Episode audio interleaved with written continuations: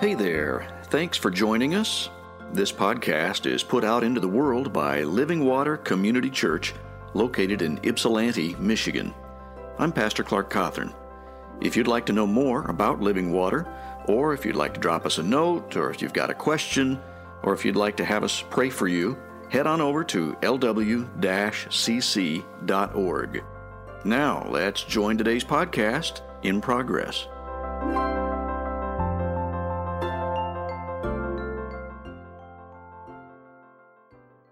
Good morning, church.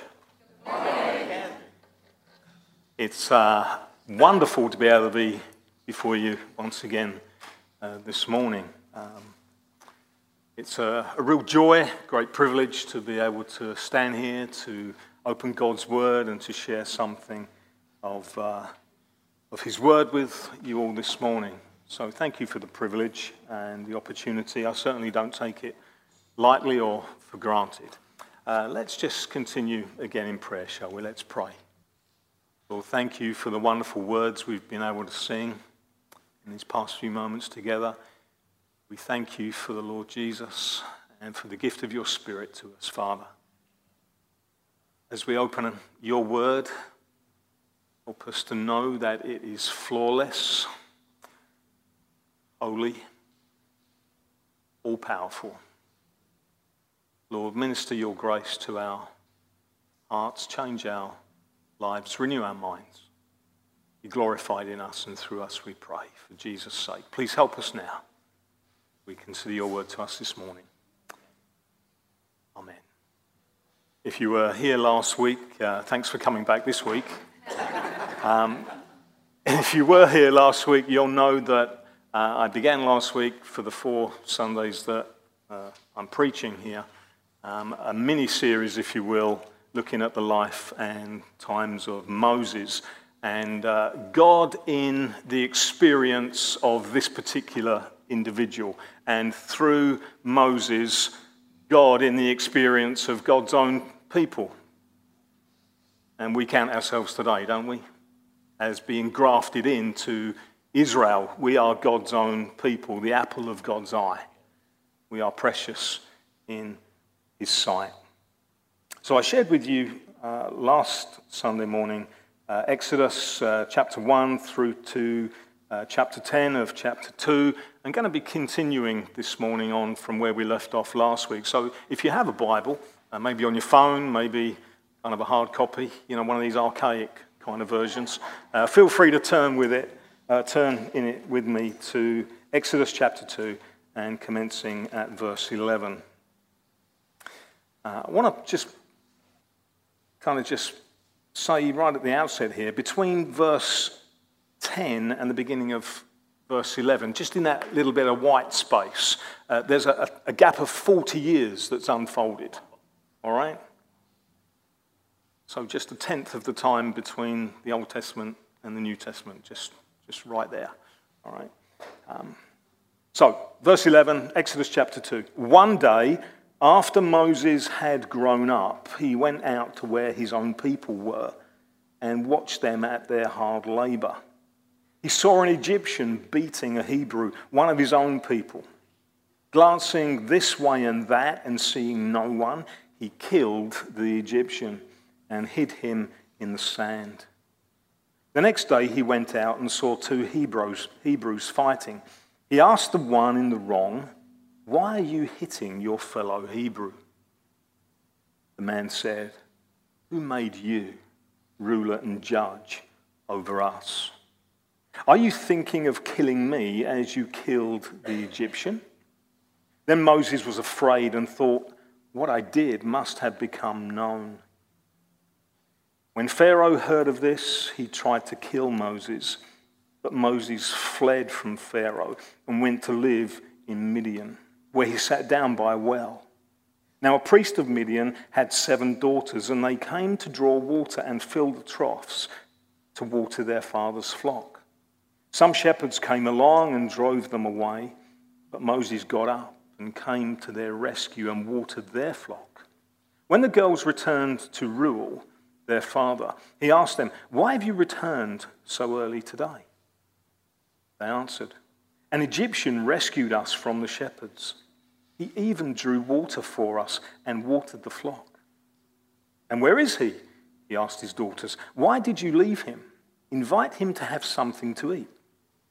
Moses agreed to stay with the man who gave his daughter Zipporah to Moses in marriage. Zipporah gave birth to a son, and Moses named him Gershom, saying, I have become an alien in a foreign land. During that long period, the king of Egypt died.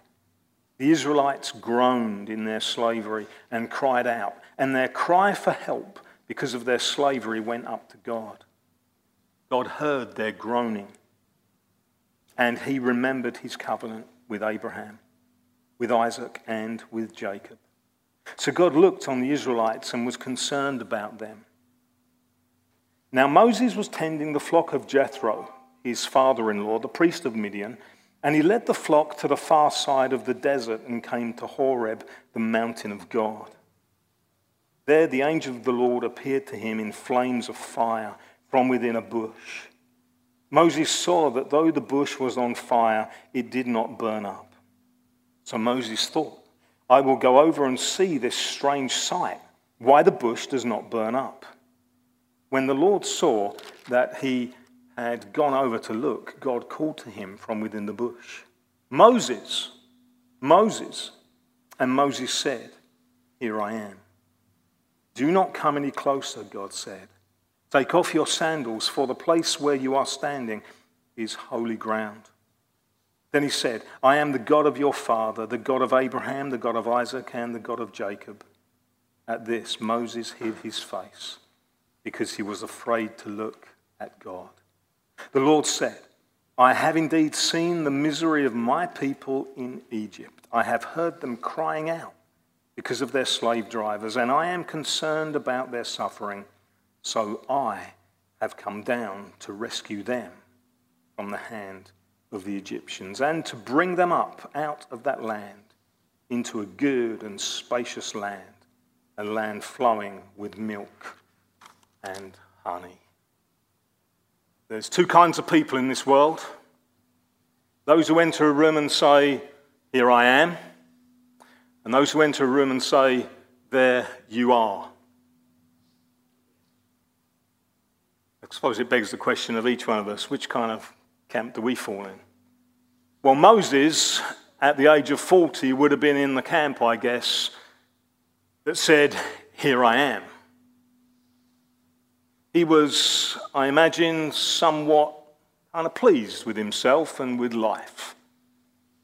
Uh, Stephen, the first Christian martyr, his words recorded for us in Acts chapter 7 uh, tell us that, that Moses was gifted both in word and deed, a man of power. People would have looked up to him. He was respected. You've seen the film, haven't you? When Moses was in the midst, you knew that he was there. There was no denying or escaping it. Escaping it. Moses was, uh, I guess, kind of full of himself. I mean, imagine being in Moses' sandals. From a baby, he had been raised in all of the wisdom and learning of the Egyptians. He had the best tutors. He ate the best of food. If he wanted it, he had it. Wouldn't that be nice? He walked the corridors of power. He wore the finest clothing, the best jewelry. He drove the fastest chariot. In fact, he didn't just have one, he had a whole garage full of chariots. You know. He had it made. Everything was going well. And I guess, um, well, no, I don't guess, because Stephen, Acts chapter 7, tells us that somehow he knew in his heart at this time that he was going to be the one to lead God's chosen people, that the Hebrews, because he was a Hebrew, right? And he, he must have known that. That he was the one who was going to lead God's people, Israel, out of bondage and slavery to Pharaoh in Egypt. He was the one, he was the deliverer. And he kind of knew that in his heart. And then one day we read that, that he goes and uh, he sees an Egyptian slave driver kind of beating up on, on a poor, weak, vulnerable Israelite. And uh, acting in the flesh, you always know you're acting in the flesh, don't you? And I know you can share this Moses encounter just the same as I can. We can identify with looking this way and that, can't we? Can't we? You're not going to leave me hung out to dry here, are you? You know, you know you're, yeah, you, you know you're acting in the flesh when you look this way and that way, right? Well, this is what Moses does on this occasion, and, and he, he not only beats up on this uh, Egyptian slave driver, uh, but he kills him when he sees the injustice of, of the treatment that he's dishing out to this poor Israelite. So he kills this, uh, this Egyptian. And uh, you know what it's like, just as well as me. Another opportunity to put your hand up with me if you want. You know, we, we, we don't want our sin to be made known, do we? we? We want to cover it up, don't we?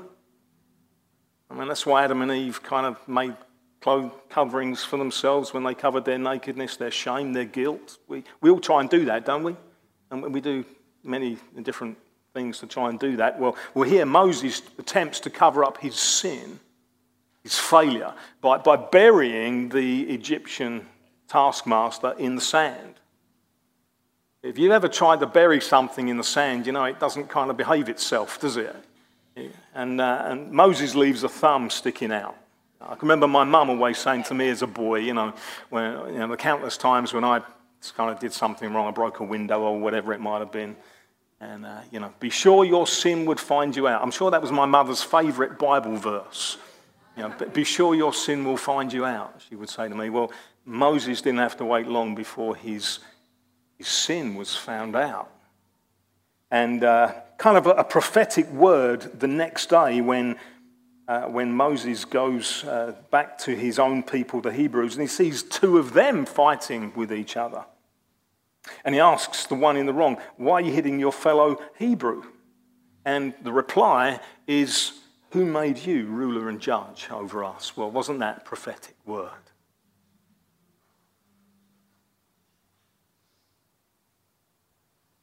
Moses identifies in his heart with the Hebrews, and he, he kind of senses in his spirit that he's God's man to lead God's people out of Egypt.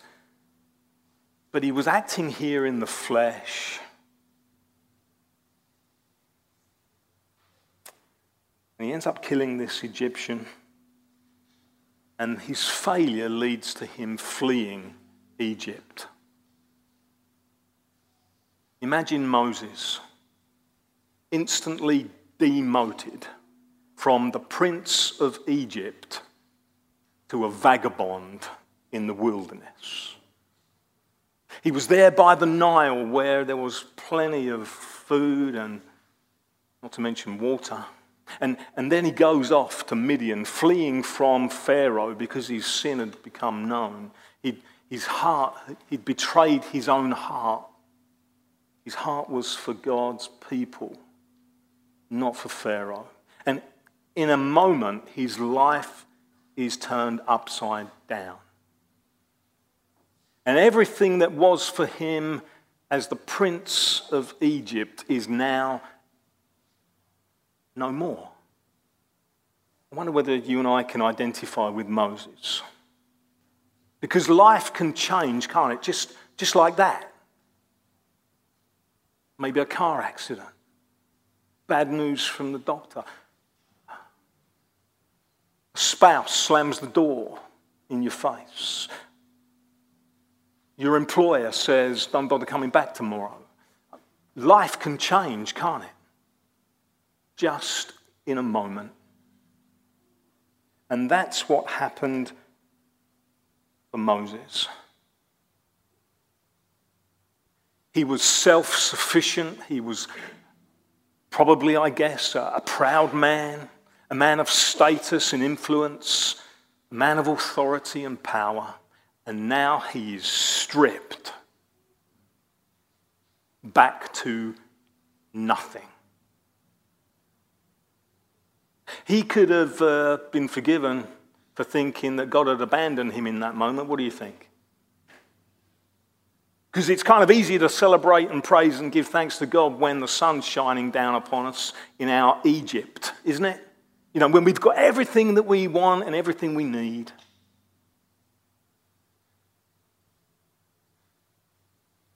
God has not abandoned Moses at this time. And if this kind of Moses experience somehow this morning describes your situation or circumstances, then rest assured that God has not abandoned you either. I said last week, if you, if you just remember one thing, I, I think I said something like this remember that. What did I say? Difficult times do not erase God's promises, all right? And God is still looking today for people who will trust Him through difficult times. That described Israel, didn't it? This week, if you were to just remember one thing, remember this. Because it kind of sums up in a sentence my whole message. You know, preachers are quite good at doing that, aren't they? They've got one sentence and they kind of drag it out for 30 minutes or more. You know. well, well, here's my big idea this morning, all right? God is faithful even when we are not. All right? That's this morning's message to each and every one of us, myself included. God is faithful even when we are not. Moses messes up. There's no way that we can justify, substantiate, or defend murder, is there? He was in the wrong, right? And his failure sees him disappear into the wilderness of Midian, where it's radically different from the pleasures and the luxuries and the abundance that he knew in Egypt at Pharaoh's table. In a moment, everything has changed and everything is stripped away from Moses. And God is there in the wilderness place. He's there in Egypt too, because he's everywhere, right? You take a read of Psalm 139, there's nowhere that we can go from God's presence. He's, he's there. Nothing we can do can separate us from the love of Christ that is in Christ Jesus, right? That's Paul's testimony and yours and mine by the grace of God. And now here Moses sits down by a well in the wilderness place. And that speaks of hope, doesn't it? A well in the wilderness. Be still and know that I am God. That's a command from the Lord Himself, isn't it, to us? And here Moses is still. In my ministry over the years, I've had the opportunity to go into prisons. I sometimes say I've been a prison, you know people kind of look at you a bit strange. But, uh, but maybe someone here has been in prison. I don't know. But in the prison wing, where people are serving a relatively short sentence, life is kind of different in that community, in, in that space. But if you go into the, the prison wing, where people there are serving a life sentence, then the pace of kind of the rhythm of everything is it's kind of kind of frozen almost. Do, you know what I mean? You know, there's kind of like a, a, a little bit of enthusiasm about the future for those that are serving relatively short sentences, but for those that are in there for 20 plus years, the kind of pace and rhythm of life in that prison wing, well, it's kind of just slow mo. And I remember being pointed to, to a seat in the Lifers prison wing on one occasion where those serving out a life sentence, upon their arrival, would be told to go and sit, just to kind of, kind of pause and kind of just think, kind of learn in that moment to begin to adapt to their circumstances. You know, that seat for me, that's kind of a big moment, isn't it? You know, imagine if you were in that situation on that seat. Well, you know, I, I kind of say all that just to say that Moses, just want to underline the fact that Moses had to sit down. He sat down by a well, and I guess in that moment, he contemplated his past, his failure, and now his future. You know, I, I, guess the whole kind of gravity, the weight of his failure and his, his circumstantial kind of life change kind of just kind of hit him there. And he had to deal with that at the well. That's Moses' second exodus. His first was out from his parents' home into Pharaoh's home, and now his second exodus is when he has to flee Egypt and he runs into the wilderness space. That's his second exodus. Don't miss that. Because God willing, in these next few moments, we'll see that God took that wilderness opportunity of 40 years in that dry and arid place to train and to prepare his man for the deliverance of his own people, Israel. Because no experience is ever wasted in God's economy. Now, whatever your failure, whatever my failure, God has a purpose in it. And through it, He's not surprised when we mess up. Someone once told me, a Christian pastor once told me, we live in a 90% world. And that's kind of uh, being generous, really. You know, if you can achieve 90% in anything, you're doing really well. You know, me, I about 20%. You know, I'm sure the scorecards will go up at the end of the sermon and you'll, you'll be about 20%. 90%. Remember, we're just dust, right? So don't be too hard on yourself. You know, we're just dust. We live in a 90% world. So here is Moses in the wilderness place, sitting down by a well, contemplating his failure, contemplating his past, and contemplating his future. We've all been there, haven't we? Sitting down by a well. What have I done? How did I get here? Is there any hope for me going forward? We've all been there, right?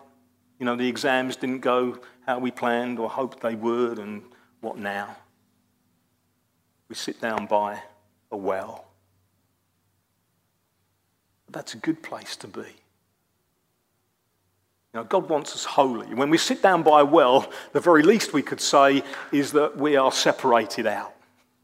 like, you know, we've got time to contemplate, time to think, to do business with God. It's in those moments that we do business with God most, isn't it? So here is Moses sitting down by a well.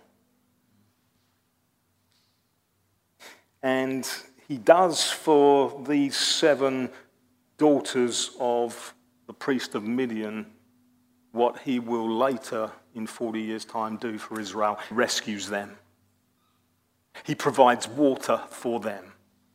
Throughout the wilderness wanderings, sort of after the burning bush experience, uh, you know, Moses will protect God's people the same kind of way that he protected these daughters. He will provide for them. And that's just what he does here. Everything in the wilderness that God does with and in and through Moses is preparation for what God will do for Moses, through Moses, having led God's people out from Egypt. So, this is all preparation for Moses. With God, there is always hope and a future, right? But when you sat down on that seat by your well, and you sat next to Moses, It doesn't kind of seem like that, does it? Very often. But know that God is always for us and never against us. Imagine Moses then, the prince of Egypt in Midian. He has to occupy for 40 years a place of obscurity in the shadows. He becomes a shepherd, doesn't he? What was the one thing that we're told that the Egyptians really didn't like? Shepherds, right? And what is Moses doing? Shepherding. And you know what?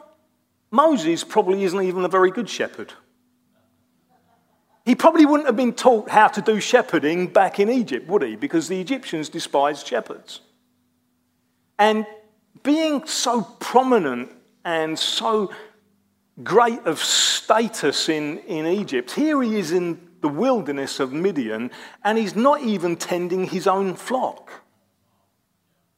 The sheep don't belong to Moses. Who do they belong to? The father in law, right? Anybody here got a father in law? I mean, how kind of humiliating is all of this for Moses, the prince of Egypt? God's doing business with this guy, isn't he? He's stripping Moses back of all of his pride, all of his selfishness. His status has been removed, and he's just occupying obscurity. That's a place. And in the wilderness of Midian, it was dry. The conversation wouldn't have been great either, would it? Imagine, you know, waking, getting. I mean, what would get Moses out of bed on a Monday morning? You know, I've got to go and kick some sheep around the wilderness place. You know, and the conversation, non-existent. Did he have a radio? No. And there he is leading sheep. you know. And he's doing this for 40 years. Just kind of think about that for a moment. I mean, we're back in prison, aren't we? 40 years. You know, Moses serves a jail sentence here in the wilderness place. Talking to sheep that he doesn't own, kicking stones in the sand. His lips are cracked and dry. His appearance probably unkempt. You know, sheep don't care whether you shave or not, you know. No one to impress. He's just isolated. And every day, God is educating him in his university, preparing him, training him, leading him, guiding him. And everything is just routine. It's a Tuesday morning and it's half past ten. He's already eaten his sandwiches that Zipporah has lovingly prepared for him. Right? You know what it's like to have eaten your sandwiches by 11 o'clock? You know, right? What now? You know, I mean, for Moses, what other highlight would there have been in his day? It's an ordinary, regular kind of Tuesday morning. I'm guessing it was a Tuesday. I like to think it was a Tuesday. Just regular routine, routine, mundane. Knows what that's like? Yeah? You're not supposed to have mundane days. it's an ordinary day. And he finds himself on the far side of the desert. He's come to Horeb, the mountain of God. And there, just out the corner of his eye, he sees this bush that's on fire. And I imagine it, it probably wasn't an extraordinary kind of experience to see a bush ignite. You know, it's, it's kind of real dry out there, and, and this kind of thing does happen from time to time, apparently. But something was kind of strange about this particular bush. What was strange about it? It, did, it didn't burn up, you know, it's just like the flame is just kind of ongoing. It's, he kind of thinks, well, this is a bit of a an extraordinary kind of deal. You know, Moses could have said, Well, I don't really care. I'm deep in conversation about current affairs with my sheep, and I'm just going to mooch on round the back of the mountain. But he decides to go over, doesn't he? And see this strange sight. Why this bush does not burn up. And we're told that, that God sees him make a move towards the bush. God has many and varied ways, doesn't he, of getting our attention in life. Can you think of how God has dealt with you in the past? How does God get our attention? But if, if He wants your attention and mine, we'll know it. But He won't compete with anything or anyone in our experience. He's not in the competition business. He, he wants us to turn aside to do business with Him because we desire that for ourselves. He's not in the competition business. Moses decides to go and approach this bush that is not consumed. And the Lord sees that he goes over to look and he calls to him within the bush Moses, Moses. And his response, Here I am. Don't come any closer, God says, because this is holy ground. Take off your sandals because the place where you're standing is holy. And in verse 6 of Exodus chapter 3, God says, I am the God of your father, the God of Abraham, the God of Isaac, and the God of Jacob. And at this, and at this Moses hid his face because he was afraid to look at God. Remember this morning that God is the covenant keeping God. What did I say that you should remember if you remember nothing else? Remember that God is faithful even, even when we are not. And we need to read this in, the context of, uh, of God's covenant promise to Abraham, Genesis chapter 15. Uh, Genesis chapter 15.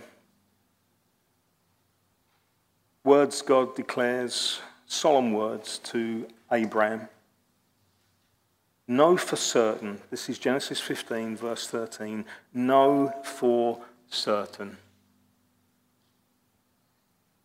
that your descendants will be strangers in a country not their own, and they will be enslaved and ill treated 400 years. But I will punish the nation they serve as slaves, and afterwards they will come out with great possessions. God willing, we're getting there over these next couple of weeks. But I want you to know, wherever you're at in your experience with God this morning, maybe you sat down by a well and everything in your life has kind of collapsed around you and you find yourself in that wilderness place. Know that God is faithful. And you and I may be in that wilderness place because of some kind of failure or neglect on our part. You know, our actions have consequences, don't they?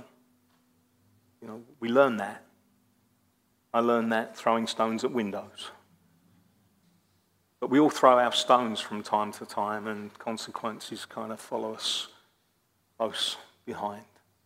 But know this morning that God loves you, that you're never out of his sight, that he cares for you more than you and I could ever know, that he is the covenant keeping God let me just close by reminding you of what it says towards the end of chapter 2 of Exodus. From verse 23. Concerning Moses' time in the Midian wilderness, during that long period, we read, the king of Egypt died. That's Pharaoh. The Israelites groaned in their slavery and cried out, and their cry for help because of their slavery, went up to God. God heard. God heard their groaning, and he remembered his covenant with Abraham, with Isaac, and with Jacob. So God looked on the Israelites and was concerned about them. What God has promised, God will do. He keeps his promises. He's the covenant keeping God. He's your God, my God. He is for you, not against you. Maybe this morning you sense a burning bush in your experience. And maybe God is leading you to be the deliverer for someone. Who knows? Maybe you do. Maybe we could seek God for ourselves and find ourselves in this story and know that He has not abandoned us, that He has a future for us. It's good because He is good. Thanks for listening.